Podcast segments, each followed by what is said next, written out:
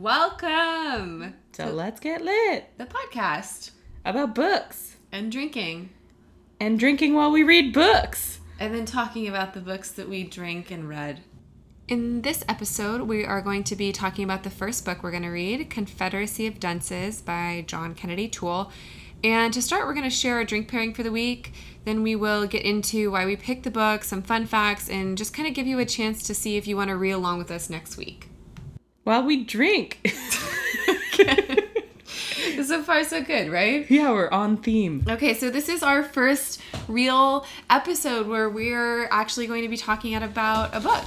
Yeah, I mean, we haven't read it yet, but, you know, we've picked a drink and we've picked a book, and that seems like the first step. And now I'm taking my first sip. So there you go. It's official. what am I drinking, Brandy? So today we are going to be talking about Confederacy of Dunces by John Kennedy Toole. Uh, it's a book that's set in New Orleans. So to get us off on the right foot, we are drinking brandy milk punch, which is one narcissistic of me because I like drinks that are named after brandy. Yeah, who picked this one, Brandy? Yeah, I did because I need a drink that's about me, all about me. And also the book that we picked because we both love New Orleans so much. So, Brandy Milk Punch was one of um, our favorite brunch drinks when we were in New Orleans, and we thought, what better reason to drink, you know, milk and booze in the evening and a weeknight? Yeah, I mean, it's basically a booze milkshake, so I'm not mad about it, except let's be clear, yours is dairy free. Mine is- You vegan weirdo. Well, I have a hard time digesting dairy, so I'm going to put the recipe up on our website. But basically, it's just brandy and milk with some cinnamon and With some punch. A little It punch to packs, it. Packs a punch.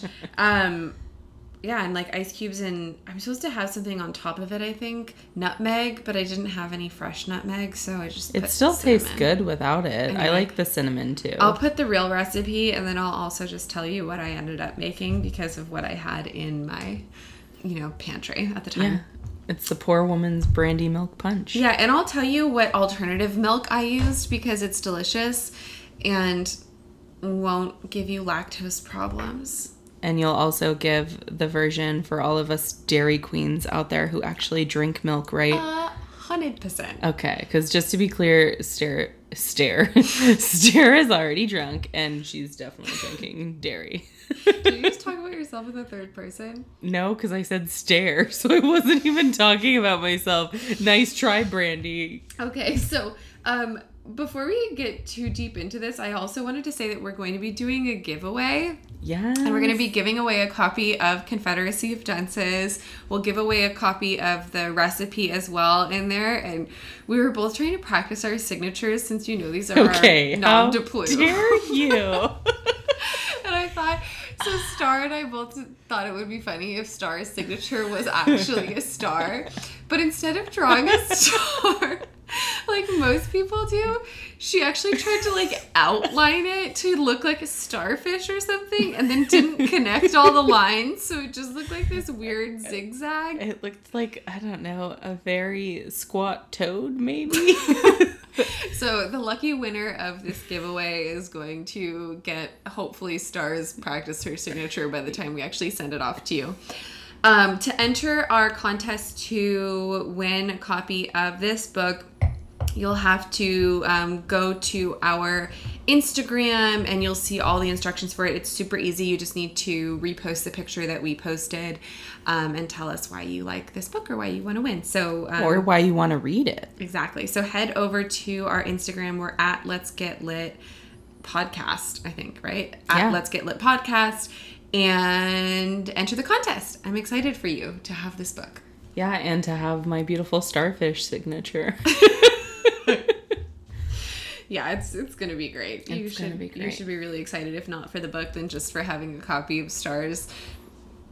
Terrible artwork. How dare you? It's too soon. Too soon. It just happened. Okay, well, so obviously, if we're being completely realistic here, the main reason we chose this book was because we wanted to pair something with Brandy Milk Punch because we're so passionate about it.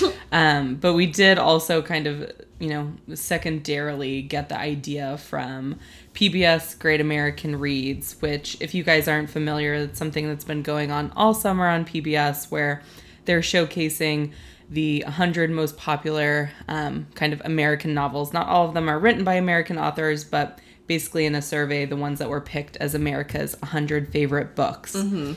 So, you know, they've been doing a series all summer long, um, kind of going over the different books, kind of themes that connect them all together. And, you know, when Brandy and I started looking at it, A Confederacy of Dunces was the first one that we both realized neither of us had ever read, even though we'd heard about it so many times. So it just seemed like all the stars aligned. If you can be a narcissist, so can I.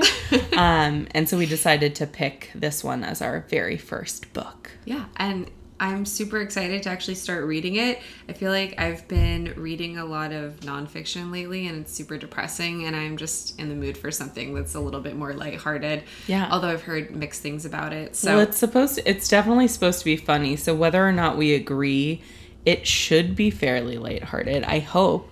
Do you want to read kind of the synopsis that they gave us on the Great American Read PBS site? Yeah, totally. So, um, John Kennedy Toole wrote Confederacy of Dunces. It was published in 1980. And the book's title, this is, I'm quoting here from PBS. The book's title comes from Jonathan Swift's essay, Thoughts on Various Subjects, Moral and Diverting. When a true genius appears in the world, you may know him by this. Oh my gosh. I totally read that wrong. Let me start over. Can you not read? I'm having a hard time. I'm too punch. This is a weird time for us to find out you're illiterate. This is going to be hard for the rest of the podcast. I'm not, okay. Just pick Hold up where on. you left off. You may know him by this sign. What? Oh, you may have. Do you want me to read it? no, I've got this. that the Dunces are all in confederacy against him. Okay, so the reason why I had a hard time with that is because there was a colon, and I wasn't sure if it was like a semicolon that was moving on to the rest of the sentence, or if that was actually the quote. Anyway. I wish we could capture the stare I'm giving you. A Confederacy of Dunces protagonist, Ignatius Jacques Reilly, is described in Walker Percy's foreword as a slob extraordinary, a mad Oliver Hardy, a fat Don Quixote, a perverse Thomas Aquinas rolled into one. Woo. Reilly hates modernity and pop culture, preferring medieval philosophy, especially the Consolation of Philosophy, a work by 6th century Roman philosopher. I don't know how to pronounce that. Boethius, I would guess. Oh, is it? I always said Boethius, but you're probably right. I don't know that I've ever said it before, to be honest with you. Well, you know, like when you Don't re- quote me. When you read something in your head and you say it differently. No, I don't know what you're talking about at all. We'll How dare that. you? so the novel focuses on Reilly's relationships with two women, Myrna Minko. Isn't it Myrna Minkoff? I when I was reading other descriptions, it said Myrna Minkoff, but I guess we'll find out when we read it. Okay. A Jewish college student in New York, and Irene Reilly, Ignatius' alcoholic mother. Reilly's adventures and observations of New Orleans paint a rich portrait of diversity of the city, including its various dialects. Today on Canal Street, a bronze statue of the character recreates the novel's opening scene as Reilly waits for his mother outside the D.H. Holmes department store. Wait, so there's like actually a statue of this in on Canal Street? Now I'm googling. Okay, you have to look this up because I'm I actually feel like even when we were there I never noticed that. But that's would we yeah. Okay, well, if we find a statue, a picture of the statue, we should. I'll link it on the website. That's so funny. Yeah, so they're saying that there is actually a statue of the main character and it's yeah, basically where the Hyatt is now, hmm. which is in the French Quarter. But that's that's really funny. I've never noticed it before. If you live in New Orleans or you're visiting there, please send us a selfie. I want to see you in selfie. front of that statue. So the book was set in um, obviously New Orleans in the 1960s, and locals say that it's the best and most accurate description or depiction of the city in a work of fiction. Which is high praise because How do you New even do that? Orleansians are very Did you just say New Orleansians? I said New Orleansians because New Orleanians. is that how you say it? I think so. Okay, well we'll go with that. NOLA folk. More simpler to pronunciate. I'm having a hard time reading today. You know, it's probably the brandy milk punch. I feel like we shouldn't have tested it out before we started this, but it's fine. Just keep going. Um, but no, but you know, people that are from there are very proud and very protective of their city too. So I think for this to kind of be something that people in the city are really proud of and really kind of have said this is the best depiction of their city in fiction is probably a very good kind of review or would give me the sense that this is going to be an interesting book because it is a very interesting city. Well, it's like Mark Twain said there's only three real cities in the United States New York, New Orleans, and San Francisco. Did he say Everywhere else is just Cleveland. Okay, is that a real quote? I'm pretty sure it. that's a real quote, actually. If it's not, let's just say it is. And anything that sounds insightful, I will usually just say Mark Twain said that, and people are like, "Oh yeah, that makes I'm sense." look that up, but I'm almost positive that's a real quote. Well, yeah, I mean, that's a good depiction for me. I love to read anything set in the 60s also just because that kind of civil rights era usually pretty exciting so i can only Oh. imagine in new orleans Wait, I things were popping off it you was were wrong Tennessee Williams, ah but it is a real quote. You know what let's just go with mark twain he's a smart guy Tennessee Williams said, "America has only three cities: New York, San Francisco, and New Orleans. Everywhere else is Cleveland." i like it especially because we are you know close to san francisco so at least we're in one of those cities and we used to live in new orleans so all that we have left is new york to kind of live in except you know well Although TBH, I spend a lot of time in Cleveland these days. do you and uh, how is Yeah. that It's great. I'm going to a wedding there in a couple weeks. how do you feel about cleveland I feel like it's better discussed offline. okay that seems fair i haven't been there so i I don't really want can't to judge offend anybody. Actually, you know, Cleveland's Cleveland just gets a bad rap because I think that it's it's a has a lot of what you think of as like middle America. Mm-hmm. Well, it's but like it's still a city It is. You know what they say about um, Columbus, Ohio, is where they test all of the new products because Mm-hmm. it's the most like representative of America. It's the most average city, and so anytime america's most average city yeah, it's like until it, when they release like a fish fillet at McDonald's or something like that with a new sauce, they always test it out in Columbus, Ohio, because that's really interesting yeah, because that's like where the most average American is in terms of preferences, I guess. Huh. Well, good to know. I don't know that I've ever been to Columbus, but it sounds like it's just another Cleveland at all. I mean, I guess I don't. I think that Cleveland probably has a little bit more personality than Columbus does. But if you're from Columbus or Cleveland, feel free to let us know that we're just. Feel free to put us in our place and tell us what we're missing. Again, I've never been there, so Brandy's really the only one hating on you. I'm not- I'm Send not- all your hate mail Oh at God. Brandy. Just saying. I, I didn't. I don't think I, I snagged the Twitter Brandy. Well, too bad. You can both just of us. you can just I'll take us your at hate Let's mail. Podcast. We have a Twitter too, and you can you can just hate internet troll spam us if you want to be mean. But I'd encourage you not fair. to be mean because the world's a mean place, and I just need nice people around me. That's right. Okay. So I'm here for book club I because know. nice people are part of book clubs. Yeah, nice people read, right? Are you saying they read and write? Or are you saying they read correct, Oh comma correct God. question mark? Oh, I don't know. They seem to be pretty critical of, You know- from what I know of the one member of my book club people so far. people who read, I feel like you know, self-included, are like relatively pretentious and talk about the books that they read. But that's why we're here because I don't actually like talking to people, and I just want to talk to you because I feel like you'll judge me, but in a way that's loving.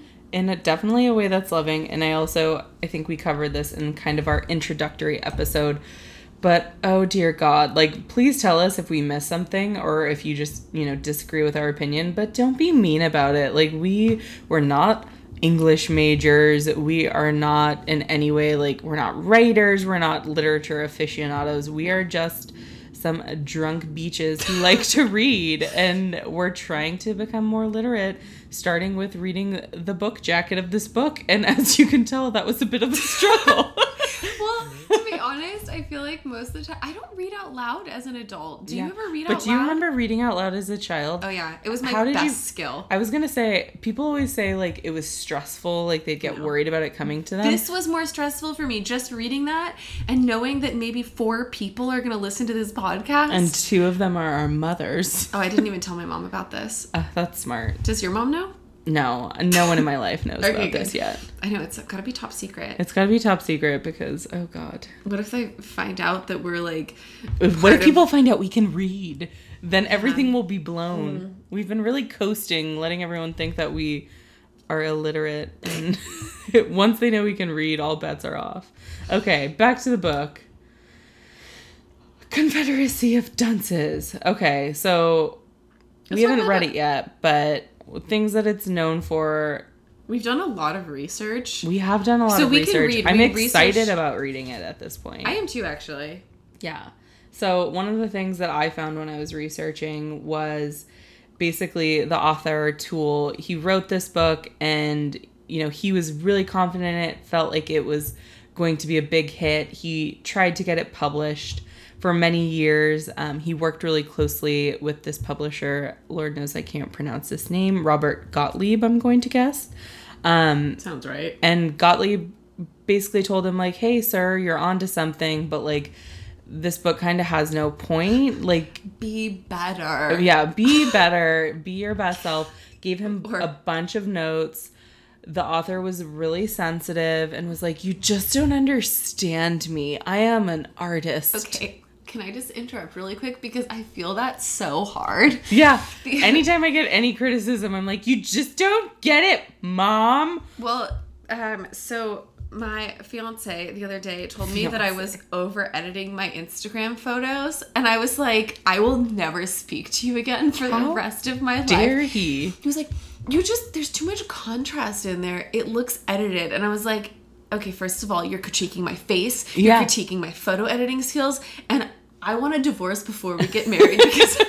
You're like, I'm not planning the wedding. I'm planning the divorce. I know. I was like, I can't even talk to you for at least the rest of the day, probably like two whole days, because how dare you critique my work? Do you think your fiance will listen to this and find out that you're upset with him, or does he already know you're upset? Oh, he him? knows I'm upset with him. He made it very clear. And then when I was taking a bath and reading a book that's not part of this podcast, he came in and he you was like, read a part of a part a part being separate from Well, this podcast. I do. Words Great are hard. save. Great save. um, I was reading a book because I was trying to get a book before we started the podcast because we weren't supposed to read this book yet. Ugh. Anyway, that's not the point. He came in and he knew how upsetting his critique of my work was. And he was like, Oh, Is this how I- you got engaged? Was he like, I'm so sorry, here's the ring? no. Um, he was like, Can I bring you some wine? Do you want a cookie? And I was like, even though I baked the cookies, I was Okay. like, Yes, I want a cookie. You're like, yeah, I do. Well, I baked cookies the other day because I realized that we've had new neighbors for a year. I was just gonna say it's interesting how you didn't bring any I cookies know over, because Brandy. I only had a couple left. But I baked cookies for my downstairs neighbors because they moved in like a year ago and I never said hi. And the other That day, is more awkward to be like at this point. You just have to pretend like that's not something you do because to do it a year later is like. So are you aware we've been here a year? well, no, because they moved in and then they were a little weird and like never really said hi. What if they listen to this and know that you think they were weird and that you didn't acknowledge them with cookies until a year later? That's pretty distinctive. of all the people that are going to listen to my podcast in this whole big world, It's I gonna start with your downstairs neighbors. It's gonna be my downstairs neighbors, and even if it was my downstairs neighbors, they don't know my voice well enough to know that this is me. Well, you're gonna have to distort it for the rest of your life now. I hope you're prepared for that. Or move. I'll just talk like this yeah. from now on. it seems fair. I think that's the only way to go. Anyway, sorry, I didn't mean to really go on that tirade. No, I, I felt like it was an I important tirade. I understand how when someone critiques your work, It feels bad. it feels bad, Well, and I mean, can you imagine actually, like putting in effort. yeah, writing this book and feeling like, oh my God, this is the best work I could have ever done. And then having someone kind of rip it apart and say, oh, it's actually terrible. There's no point to it. That also, a sick burn. Um, but it is, it's really sad because, yeah, he tried for years to get it published. He eventually just thought, I'm a failure. This is the best I could have ever done. And it didn't work out. So then I think, I don't remember what year, but like five years probably after he wrote it, he ended up committing suicide. Yeah. Um, and so he never was- kind of saw the success of this novel. he was only 31. Okay, that's scary because we're coming up on that number. I know. I turned 31 in like a month. Ooh. Not even. I hope you enjoy your last month on Earth. Oh my god, that's really mean. But think But, about okay, how young that is. That's Also, crazy. Think about how young that was to write this book. to have written this book and to also feel like I mean I feel like a failure all the time, especially when I look at people when you see like a 25 year old or a 20 year old That's oh, just successful. or Olympians that are like 16 Ugh. and all you can think is wow I haven't done jack squat with my life. That's like how I feel pretty much anytime I look at other people. Even though I don't feel like I'm like a failure, I just feel like people have done so much more than we have. that but like when i was when i was growing up i feel like people thought i was going to be a success and i was supposed to do something at a point in my life where i still had potential and i think when you turn 30 nobody praises your potential anymore Oh my god, can I just tell you? And you know how we have uh, I can't think of what they're called like senior superlatives. I was superlatives Is that not what it is? What is know, it? we always called them like awards but you went to a fancy awards? school. No. Well I, I don't remember what the term for it is. But i remember like they told you things that you were runner up for to try to make you feel better about Really? like not winning anything obviously. Um and i was runner up for most likely to succeed. And i was like, Wow. like are you sure? Wow. But i think about that all the time. And i'm just like oh my god i was obviously like probably like my best friend voted for me I and no like one else and that's why i was in the running but it made me feel like people expected me to do things and here i am not doing things. Well doesn't it also seem ironic to be the runner-up to most like well and yeah and so i'm also like and not the that i'm not gonna name names but i definitely check in on the person who actually won social media a lot and i'm like oh shit look at her succeeding. Is she succeeding? Oh she's succeeding. She's fully succeeding what is and she i'm doing now? succeeding. I don't want to like Throw her under the bus. No, Anyone okay, who I'll was tell you. rated most likely to succeed is probably doing the same thing. Okay, They're probably so like Stanford, like is doctors helping like like is a journalist that travels the world and like is already married to someone who seems very supportive. At least on the internet, they look very happy. But who knows? Maybe her husband's like, I think you have too much contrast in your photos. I know. You never know what's going on behind the scenes, people. my Don't give up. Instagram makes it look like I have a very happy relationship, but behind the scenes he's like, "Why are your whites of your eyes so white?" Can you imagine living with those problems oh in a my god, relationship? it's horrifying. like I'm like, is this all that's left in the world? Is this who I'm gonna marry? Is someone who thinks my Instagram is too contrasty? I don't know how you're gonna do it. Just imagine the wedding photos. That's gonna be oh tough. oh my god, I just can't even get married at this point. Well, I'm glad we worked that out. Just take your ring off. I just got it resized. though. Okay, never mind. You're back in your relationship. You'll have to work through your Instagram issues. Okay, so back to the book. Unfortunately, he gave up way too young because, come on, Toole. Uh, That sounds really like I'm offending him, but his last name's actually Toole. Come on, John Kennedy Toole. You like can't say we John have. Kennedy either. Oh man, John, John boy. Come on, John boy. Things would have gotten better. I mean, just stop looking at me. It would be so much better recording this podcast if you couldn't look at me. John Boy. But no, so like his book ended up, I mean, I'm skipping some steps here, but ended up winning a Pulitzer Prize. Like this is considered an American classic and one of the most brilliant works of fi- fiction ever written. And he wasn't alive to appreciate that success. So if that's not a it gets better moment, I don't know what is. Yeah, I mean, he did win the Pulitzer, but Thelma takes all the credit. So his mom, Oh, his Thelma, mom. um, I am going to. I'm making notes right now of the things I'm going to put on the website, and one of them is the interview with Thelma. Okay. Because Classic. so when we were researching this, we started looking up. Let me backtrack a little bit. So he could not get this book published when he was alive. He had a hard time with it, and after he died, his mom Thelma decided to make it her life's effort to get this book published. So she basically just harassed this professor at LSU until he caved and read the book. Classic mom move. Oh my god, such a mom move. So she barged in on him and was like, This is a great piece of literature. You need to read this book. And he was like, I think you're a little biased because you're a mom. And she, I'm going to let her do this on her own because it's so great. She's like, what did she? She even like rolls her R's when she talks. It's Oh so yeah, great. she she's got oh she is a fancy lady. That is all I can say. yeah, she wears her pearls over her nightgown. Yeah. she's so great. Honestly, you have got to I can't look do it this up on our website or just Google her because she is a treasure. yeah.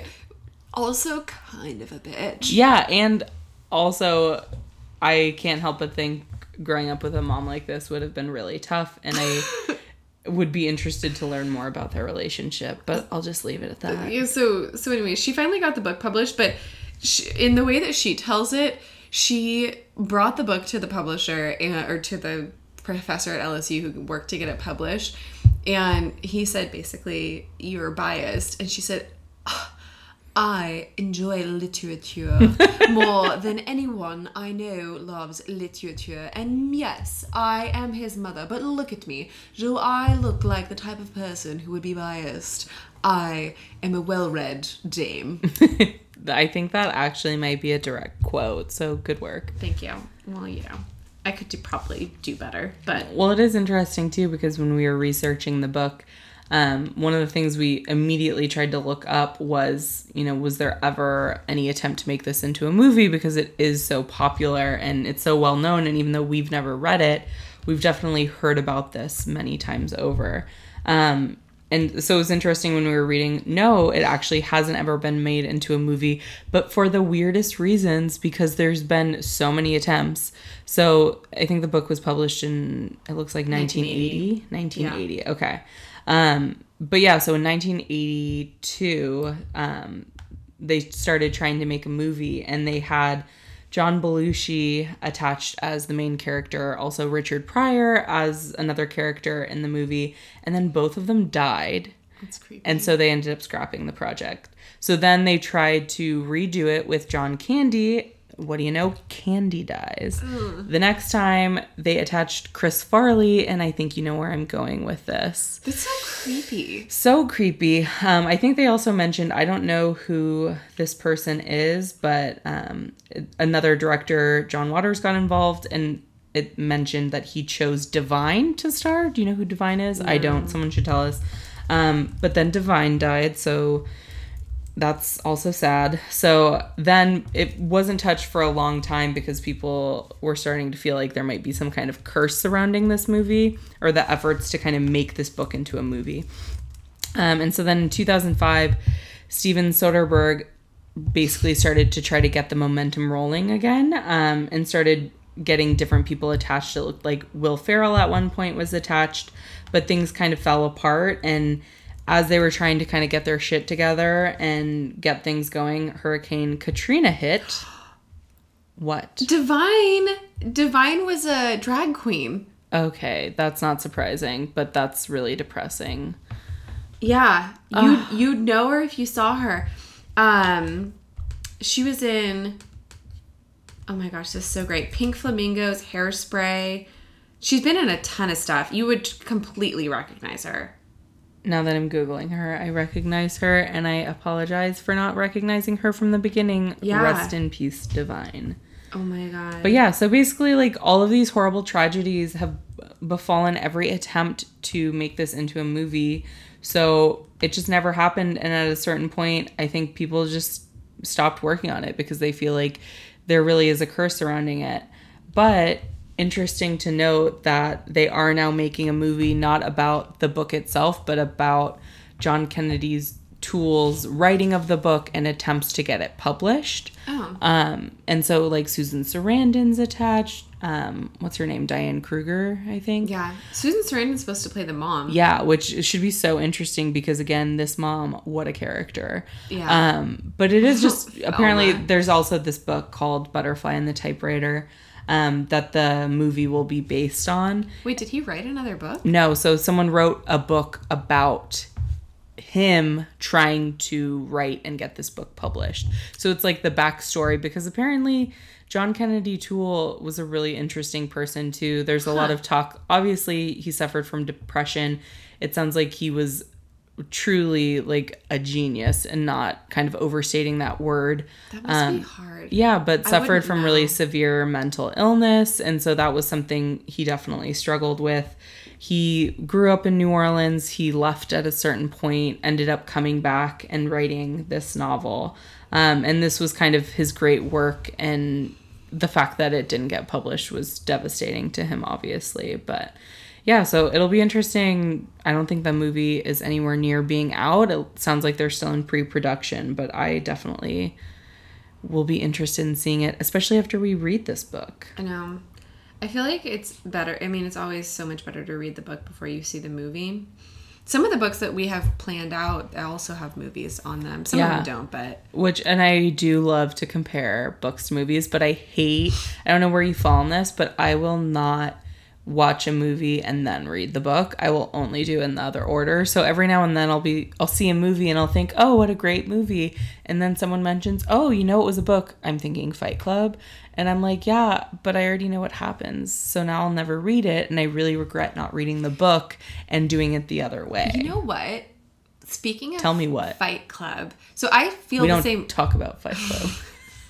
it's the first rule. I feel Have you forgotten? I feel the same way, generally speaking. I prefer to read the book before I watch the movie because I feel like when I watch the movie, it then care like all of the characters I can only see as the actors that they were in the movie. Totally. However, with Fight Club specifically, I watched the movie before I read the book, mm-hmm. and I actually felt like it was a more enjoyable experience because I feel like when you read the book and then you watch the movie, the movie becomes like a disappointing version of the book. Always, unless the book sucked. But then the other way around, when you watch the movie, if you like the movie and you read the book, the book ends up just being like a better version of the movie.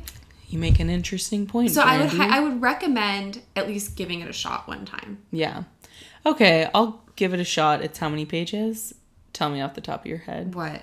Fight Club. Oh, I have no idea. It's not a super long book. It's not. Okay, well then maybe I'll read it. I'd guess like 250 pages, Okay, that's totally doable. right? I could knock that Have out. you not read Fight Club? I haven't read Fight Club. Oh I've my seen because I've seen the movie, and so I'm like, I also feel like Fight Club. Obviously, we won't reveal anything in case you haven't read or seen the movie, but it has a pretty distinct ending, and I can't imagine, like, if you know the ending, I can't imagine enjoying Well, it. and you've liked Chuck Palahniuk's other books, haven't you? Well, I've only read one. Which one? Invisible Monsters. Great one. Remix. I never read the other version. Oh, really? I think I've the remix is basically like quote unquote the director's cut. Hmm. But yeah. That's the only one I've read. So I love And I did love it. basically all of those books. But the thing about his books is that they're so descriptive, Mm-hmm. and they spend such a long time looking at like the psyche of people that are like deranged and messed up Mm-hmm. that I think like that's why I liked it so much because you just get to really dive into those characters and I don't know. people that are deranged and messed up. Yeah. Which is probably also similar to this book. So I feel Let's like I might so. like this book because I like that book so Yeah, much. and the we don't really know that much about this yet, but the main character is supposed to be pretty deranged and messed up. So that sounds right up your alley. yeah Brandy. yeah he um so can i talk a little bit about the um fun facts about this book 'Cause i Absolutely. have this one fun fact that i think you're really gonna love Hit me. so um if anyone doesn't well obviously nobody knows who you are but You know they- who I am. I know who you are, and I know that you love dogs so much. So I use Shmoop a lot. Shmoop is What's this Shmoop? Shmoop's this website that kind of is like a test prep, but it also helps with understanding books. I guess I don't know. It So has, it's like theme- Spark It's like Notes? Spark Notes. It's like Spark Notes, but I kind of like it a little better than Spark Notes. I'm not like sponsored by Shmoop. I just kind of like it.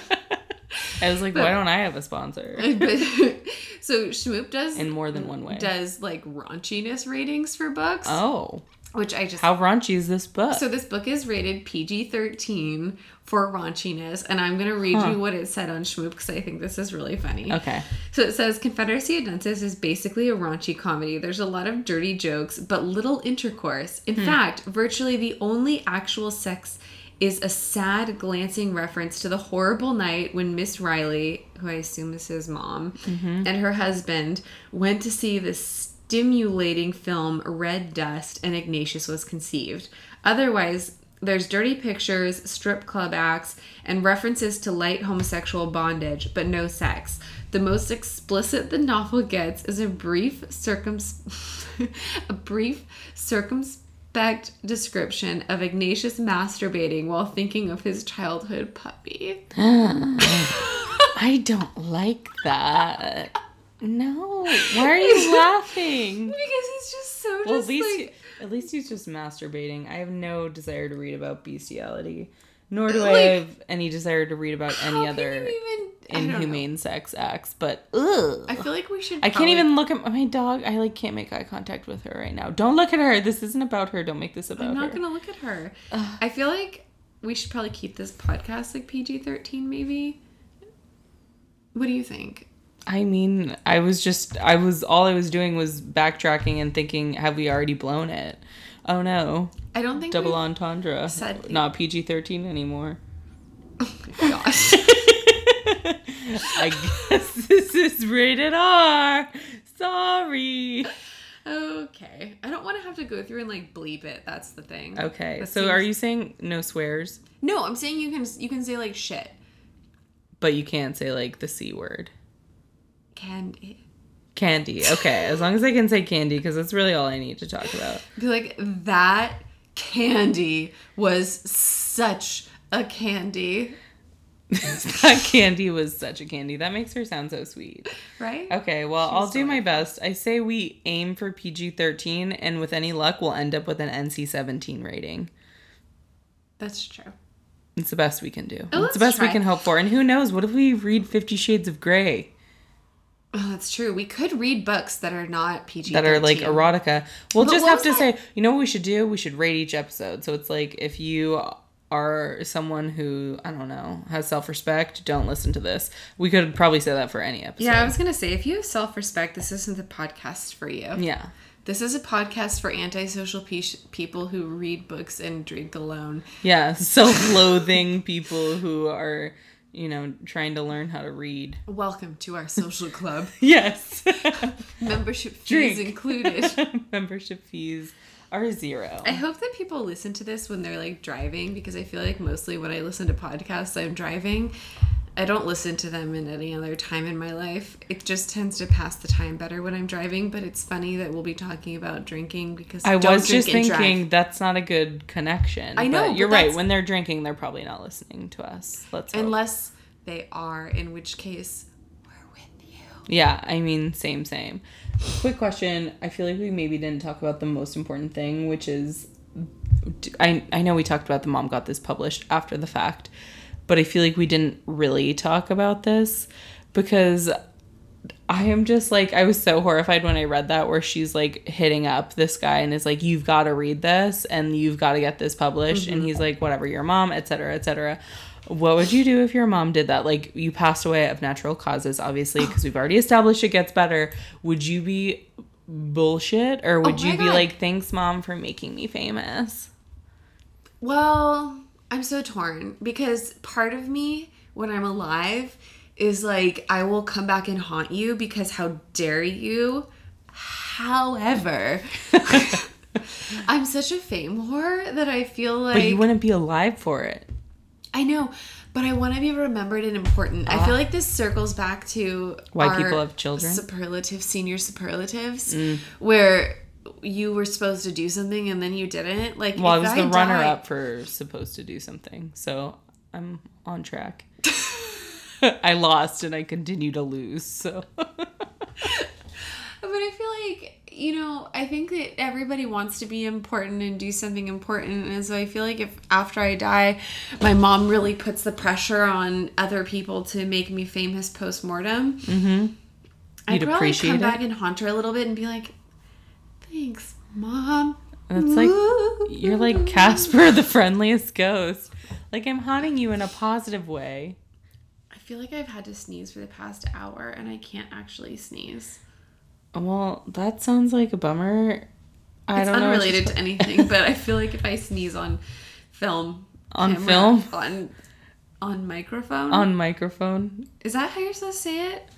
Film on air, maybe. Oh, that's or it. film on air, sneeze, Sneeze on, on air. air. How many of these have we had? I feel like you made these really strong, Brandy. I mean, all it is is Lord knows I can hold my liquor, and we've only had a couple. brandy is an underrated liquor. I mean, also underrated was- in what way? Like people Well, don't drink it as much as they should. nobody nobody drinks brandy cocktails anymore, and they're not. You can't go to a bar and order a cocktail with brandy in it at this point.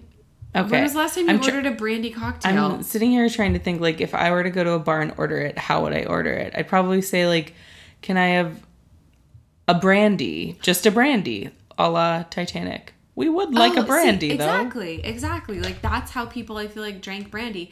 It was mixed with like sugar and lemon or something. Cocktails. You're a really loud typer. What? I can't hear you over the sound of my typing. it's like you have a physical typewriter. in What can be you. mixed with brandy? Cranberry juice. That sounds awful. You can put cranberry juice with anything.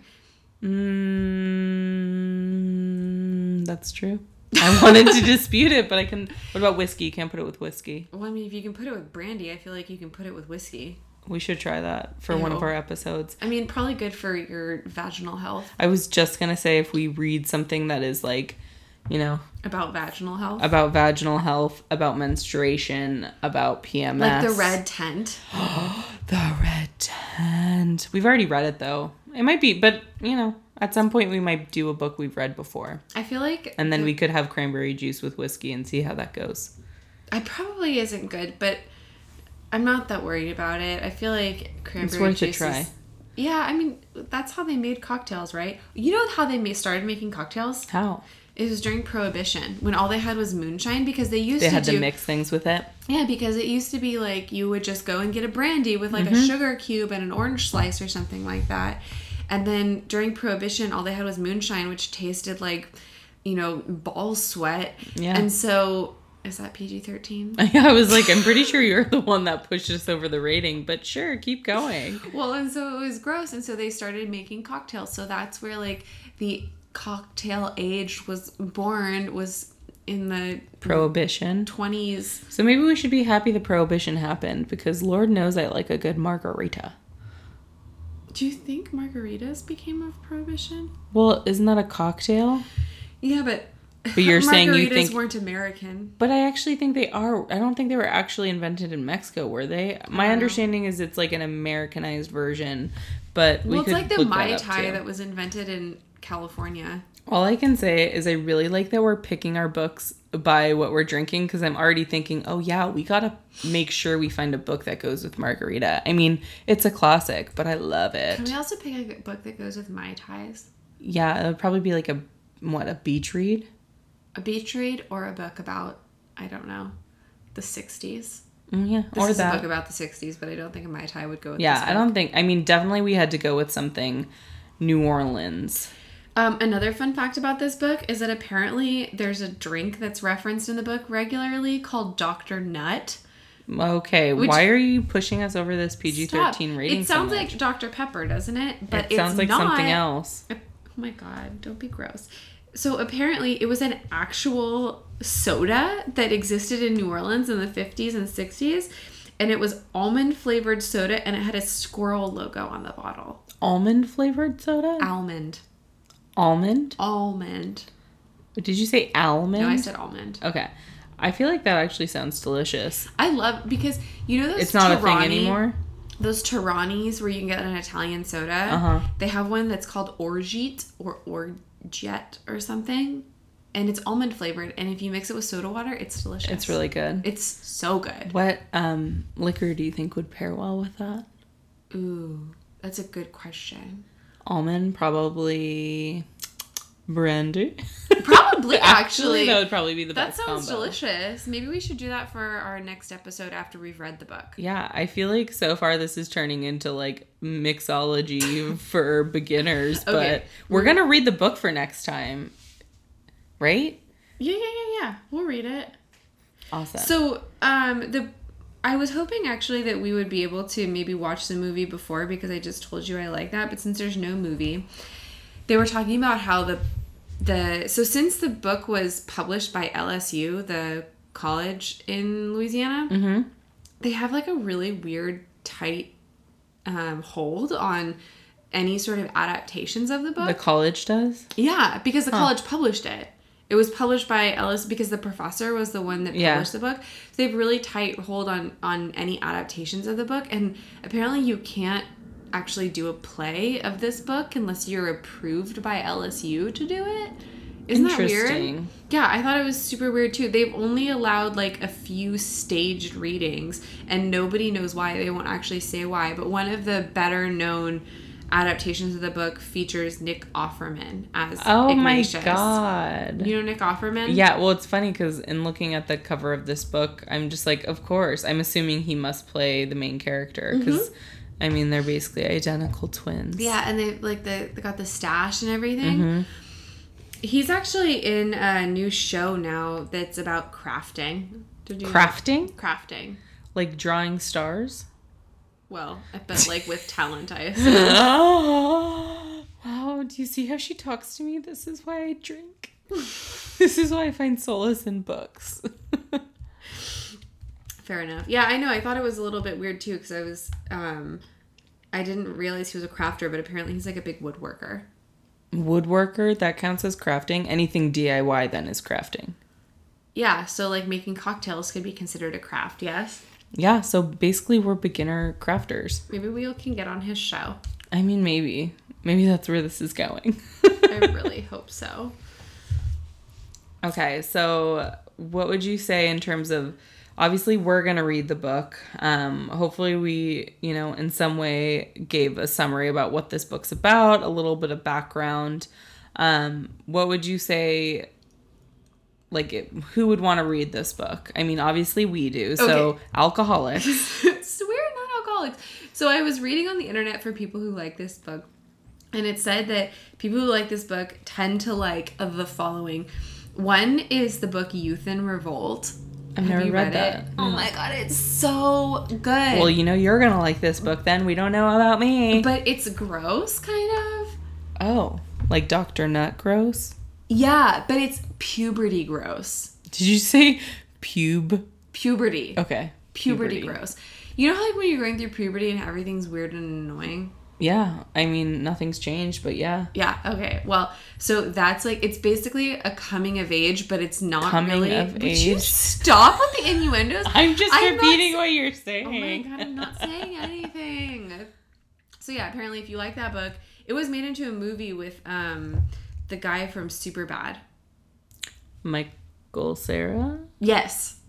I thought you were gonna say McLovin. I I I almost Yeah, did. Michael Cera, Michael Cera, and then some other people. You, oh, uh, Zach Galifianakis is in it also. Oh, yeah. okay. He plays uh, the dad, or the stepdad, or like the mom's boyfriend. One of those variations of. a father Okay, so if someone's read that book, seen that movie, they like it, they'll probably like Confederacy of Dunces. yeah. Also, apparently, if you like cult classics generally, Well, so because this is a cult classic, it is a cult right? classic. So I feel like if you like books by um, Chuck Palahniuk, which are also tend to be cult classics about deranged, depraved people, Mm-hmm. you would probably also like this book. And I happen to love those books. So That bodes like well. Maybe this says a lot about me. Am I like a deranged person? I think maybe you're, yeah. I'm not going to answer that question. you just did. that was an answer. I don't know. I feel like this is very self reflective for Brandy. Um, also, apparently, if you are a fan of internet trolls, you'll like this. Okay, book. who is a fan of internet trolls? Obviously, no one's there's a, fan of them. There's a lot of internet trolls. of course there are, but I don't even think they're fans of themselves. I think they are. They no, they like hate themselves. Oh my god! Now I'm gonna inspire the internet trolls to come after us. trolls are gonna I have come out such regrets. of the internet bridge. Oh god! please don't. Billy Goats. Gruff. oh my god, we're gonna get trolled. I have so many regrets. You know how like you know, like on murder podcasts, they're worried about getting murdered. I'm worried about getting trolled because we just talked about trolls. It's so much scarier. It is actually scarier. I feel like internet trolls are so mean. They really hit you where it hurts. Yeah. Oh man. Okay. But at least they don't know who we are, so they can only. So let me troll us on rephrase. Everyone obviously loves internet trolls. We like them a lot. They're really great people. And if you think they're great people, you're going to love this book. And so therefore everyone will love this book because everyone loves internet trolls. Am I right? I'm right. That was Star talking by the way. Brandy doesn't like them. Wow, thank you for throwing Just me kidding. under the bus. And We've been friends for such a long time, and I feel like the only common thread in our friendship is that I am constantly thrown under the bus. I mean, put some weight on. I gotta It'd be harder you. to throw you. Okay, so I feel like we're we're getting close to the end. We have some things that we need to like housekeeping stuff. So one, I want people to read this book if you haven't read this book already. We're going to release one episode a week. So next week's episode we will have Stop pouring yourself another drink. You're not the boss of me. Um if you don't want to buy the book, go rent it from your local library or enter our giveaway. Go rent it from your local library. Isn't that what people do? Check it out. Check it out from like- your local library. Yeah, renting it's for movies. That blockbuster. It's I'm sorry to be the one to tell you. That's not a thing anymore. Okay, whatever. There's one in Alaska, and I follow them on Twitter. Fair enough. Um, yeah. So enter our giveaway. Check it out from your local library. We also have a link to where you can buy it on Amazon if you're like everyone else in the world and you buy everything off Amazon because you know who wants to leave their house when you could wear pajamas all day. Certainly not anyone on Let's Get Lit. If you've already read the book and you just want to participate in the festivities, um, shoot us an email at let's get lit podcast at gmail.com and we will maybe read your review on air. Yeah. Um, if you, it doesn't even have to be a review. Like, let us know what you think of the book. Give us a fun story. If you like New Orleans, or you just want to send us a selfie in front of the statue, we are super game to see it. Yeah. We need more friends than just the two of us because Star is mean to me, and I need some internet friends that are nice. So if you want to be nice to me and not Star, If you actually be nice to uh, both of us. I was like, Star wow. nice people too. Yeah, I'm just trying to befriend the internet trolls, and you know, you're going after the easy friends. I am. I like easy friends. It's fine.